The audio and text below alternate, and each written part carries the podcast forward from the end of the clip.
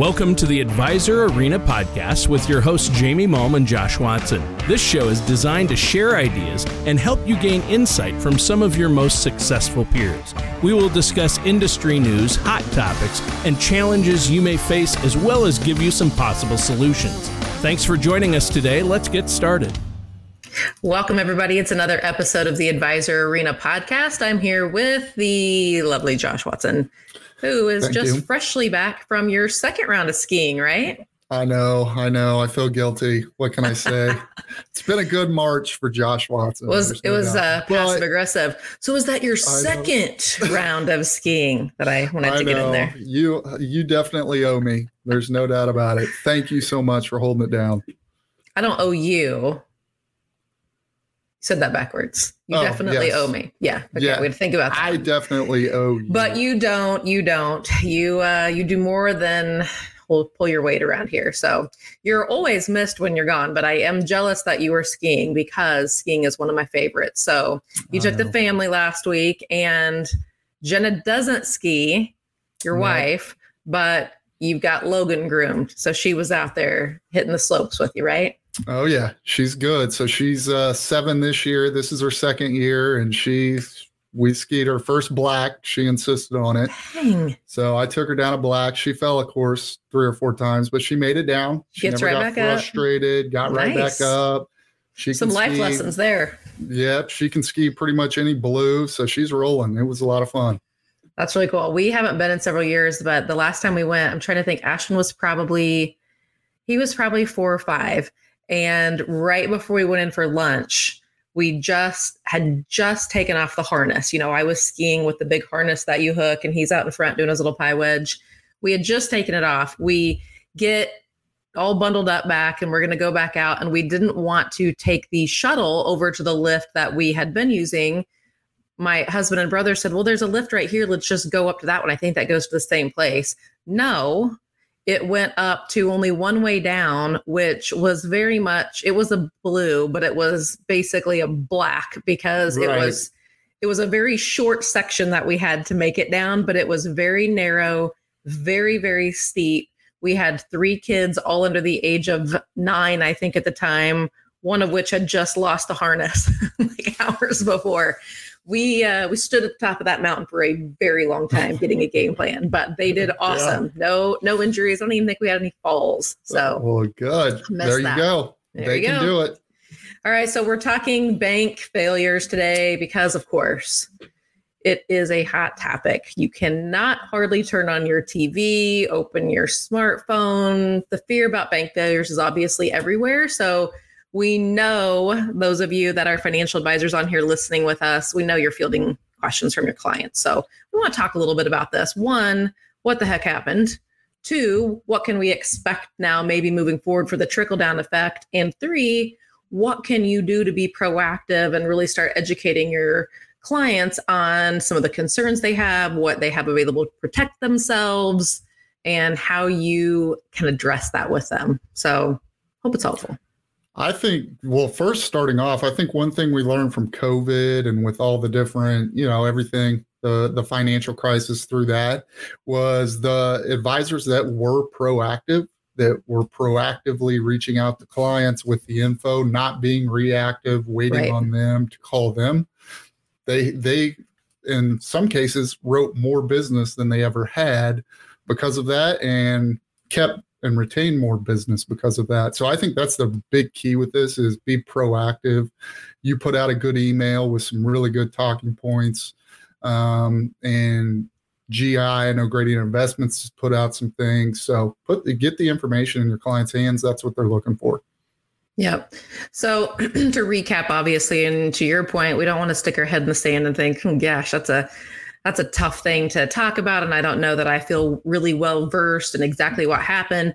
So one let's just talk very simplistically high level because that's all my brain can probably absorb with the banking industry. I'm not an expert by any means but we had silicon valley bank and then we had signature bank two fairly major i would say us banks unheard of by most of us until last week. But they had some very rich clients right? Some big companies a lot of startups a lot in the tech world what happened, as I understand, in, in reading the reports and doing a little investigating on this, they, especially Silicon Bank, had taken in billions and billions of dollars, really maybe got out ahead of their skis a little bit, for lack of a better analogy.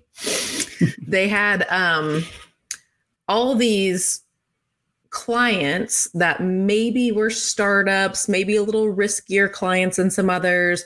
Maybe they couldn't get lending from other banks. And so Signature or Silicon Valley Bank came in and said, We'll take a risk on you. And it paid off. They were doing well, they were bringing in billions.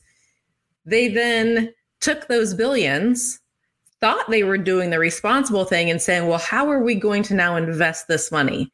They put it in what should be a very safe bet, and historically speaking, has been a very safe bet, which was long term government bonds. We all know, as people that write annuities and talk annuities, and what's the underlying component of the safety in annuities, what's the biggest problem with bonds? Liquidity. When you have to go sell a bond before its maturity date, you have to go sell it at whatever the environment is at that time. It's how we, you know, as annuity producers will think about how we explain MVAs on an annuity product. If you don't play by the rules and you surrender your annuity early and the insurance carrier has to go surrender that bond, they're either going to sell it at a premium or a discount. Well, what's happened to bond values that we've all been talking about that's different than it has been for 40 years? Bond values are in the toilet because interest rates are skyrocketing and they always go opposite each other. So yes. when Silicon Bank had a run on cash, they had to go sell those bonds. That further created a crunch. And you, when you have big clientele like that, it's not, you know, you and I went and pulled the money from the bank and we told a few of our friends. These are multi million, billion dollar clients. And they felt the pain of that max exodus very, very quickly. They just couldn't come up with the cash they needed to sustain that. So, my understanding anyway, and let's not be bothering with fact checking here. So, if we got any fact checkers on here, don't bother emailing us that we got that wrong. It was close enough, close enough for an explanation. But seriously, it, it's my understanding that this is one of the first bank failures that isn't due to like fraud or loans that were an issue like we saw in the 2008 crisis. This was something that should have been really safe, which I thought was really interesting. Yes. Yeah. I mean, like you said, they thought they were doing the right thing who, you know, going and investing in 10 year bonds when interest rates are at all time lows. I mean, I guess it is a safe investment, but here's the I mean, it's not 100% safe, right? So, um, not good. I think a big difference too is like when I start hearing things like that, like, oh my gosh, you know, insurance companies also invest in bonds, you know, is that going to create problem, problems for them? I think one of the big differences is, you know, with with uh, insurance contracts, there's surrender charges, there's MVA charges. So there's more of an incentive you know, for somebody to keep their money in an indexed annuity or an well it's why they have those product. things right right you know, right that's for for these times why we why it's not just completely liquid you know that's right. the trade-off and typically a bank wouldn't have to be that liquid either except you had these people talking about hey what's going on here and do they have enough capital and you know mm-hmm. what's whatever rich startup companies talk about amongst themselves. I do not know, but created some fear. Whereas insurance companies, the whole design of the illiquidity of the annuity product is to protect protect things like that from happening. So let's exactly. take a step back. Let's talk a little bit about and, FDIC insurance. And just to just to say they they don't have like there's nobody with a you know ten billion dollar annuity either. You know what I mean? So with some of these bank clients, nobody I you know, know, you could go withdraw 10, 15 billion dollars or whatever you needed, you know, so that's another big difference. So I just want to point that out. I think that's a good thing, you know, and something to keep in mind when it comes to insurance companies. So, three sources of protection that we've been asked a lot about this week FDIC, mm-hmm state guarantee funds, and SIPC. So let's talk about the three. FDIC insurance is the one that's probably most familiar sounding to people, even if they don't totally understand how to get the max protection. It is actually pretty simple. So it's $250,000 per institution, so per bank, per tax ID number. So I think that's a really easy way to think about it. I get 250,000 of tax protection. My husband gets 250,000 of tax protection of FDIC insurance protection. If we had our our company there that has a separate LLC, that joint account, that LLC would get the 250. So it's per bank per tax ID, which means if for example, you are a small business owner and you might have more cash on hand periodically. You have to pay payroll or something that it you really need to think about how you structure that. Either diversify a little bit between banks, which probably isn't ideal if you're, mm-hmm. you know, running payroll and some of that, or structure your accounts accordingly so that you don't have it all under one tax ID. That would be a really easy way to get max FDIC protection. When it's there, you just have to know how to utilize it. And something that obviously didn't apply really to this scenario because we had multi-million dollar people that pulled it but we had a lot of then smaller folks that were concerned about what am i going to be protected then over my 250 we had investors that were concerned about it. And of course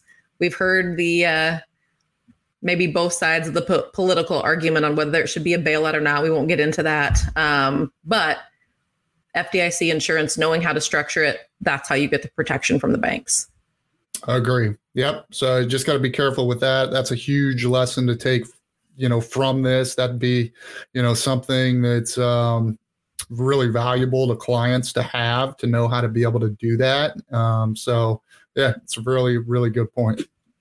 I don't know if you've ever looked. I never had until this happened, but I thought, how often do banks actually fail? So, you know, the first day that this came out and it was on the news, I actually looked it up and there I just googled it, so I don't remember the the site, but there is actually a an official site. It has to report on bank failures. Scary for those of us that are in small banks, rural America. It was actually the majority of the banks that have failed in the last five years have been a lot of these little small family owned banks, which you may mm-hmm. think, well, that's not a big surprise. But it's actually one of the fears that we're starting to hear in the media if people know the government's going to step in and give a huge bail or give a bailout to these huge banks that are too big to fail what does that mean for these smaller banks? And so i especially was taking a lot of calls from my clients from family members you know i i personally was kind of interested. I thought gosh i don't what is the likelihood that banks fail? And it was right. more than i thought. And top of the list was kansas nebraska several just you know kind of unknown banks you'd never hear of. It's never going to be on mainstream media because it just flies under the radar. So, really important that we know how to get the protection and we're doing just bare minimum things like that to help educate our clients so they do that. And I think that also applies to state guarantee funds, right? Agents talk about it, but how often do they actually put it into practice? You know, it's something that we, yeah, maybe should do that, but gosh, that's a lot of work to write four apps and split it to four different carriers. I don't think I'm going to do that. So let's talk about right. state guarantee funds a little bit. Yeah. So same same type of principle. Um, different limits. Uh, I think with the FDIC, it's 250 across the board, like you were saying, every state. Well, with the uh, SIPC, it's it's going to be different in every state. But same thing applies. Um, if an insurance company was to go out of business, they couldn't cover their obligations. You've got the that to fall back on. So designed. So just to, to clarify what you said there, SIPC is the securities, so that protects brokerage firms. We're talking state guarantee funds, which I think I just oh, want to clarify that because we'll talk about that in a minute. But the state guarantee funds, there's a site for this too. You can go look at all 50 states, and it does vary. The other, but I think I think now 250,000 is the minimum. A lot of states are at 300,000. There's an aggregate that you have to look at, mm-hmm. but it's an aggregate of policies. So, life insurance, disability, annuities, long term care, you really have to look at the aggregate for your state. But always beneficial if you do have somebody with multi millions. You know, we just took a call from a client not too long ago. In all the years I've been doing this, there's only been one carrier that's actually gone into receivership that I can think of where money has actually now been stalled out for a few years. Nobody's lost anything because it's still in receivership, but people can't get access to their funds either. And this woman has about a million dollars with this company. And state guarantee funds are going to be you know 250 so it is important eh, eh, to think about it on every case every client know what risks you're taking and what makes sense for them and what doesn't and mm-hmm it's one of those things that nobody talks about until something horrible happens, right? Nobody thought about really caring about the state guarantee funds until the company was in receivership. Nobody really gets concerned that one bank may be different than another bank until we hear about failures. And then we all start freaking out a little bit, which is what's happening now with some of these other banks like Credit Suisse. We're getting a lot of questions on the Swiss bank because we have, of course, some annuity products with the index Credit Suisse. And so we've had some questions on that too. Uh, right. And I think one thing that's important to keep in mind with that is even though Credit Suisse, they're, you know, the uh, the custodian custodian of the index, I guess you'll call it, or manage the index. Um, the the insurance company still holds the client's assets. So it's not like, you know, any of this, there's any chance that it could, you know, impact clients um, in, in a, you know, losing money or anything like that. So that's the good news. Um, so even though the you know the bank um, they're part of the index, it has nothing to do. I guess the insurance company's money and the bank's money are held completely. Well, separate. I think the the main thing to think about with that index is if something did happen with the bank, let's just say worst case scenario, credit Credit Suisse, something happens to them like what happened to Signature or Silicon, the insurance company that offers as an index is just going to remove it. They're just going right. to replace that index with another option. So there isn't actually anything that happens to the clients just because they were linked to that index maybe right. then they just don't link to that index moving forward so it doesn't mm-hmm. actually put any of their uh, premium at risk and one of the questions we got from an advisor was do you think there might be a run on people wanting to cash in annuities because they're freaked out about um, safety and wanting to actually hold cash and i said no one because of what you shared earlier there's things in place to protect themselves from that. People aren't going to do that because they're going to be hammered with early surrender penalties and MVAs. Mm-hmm. And definitely, if you have an MVA, you don't want to have to go sell that bond right now. Um, so there's things in place to protect the carriers from that, which in turn protects right. the other policyholders.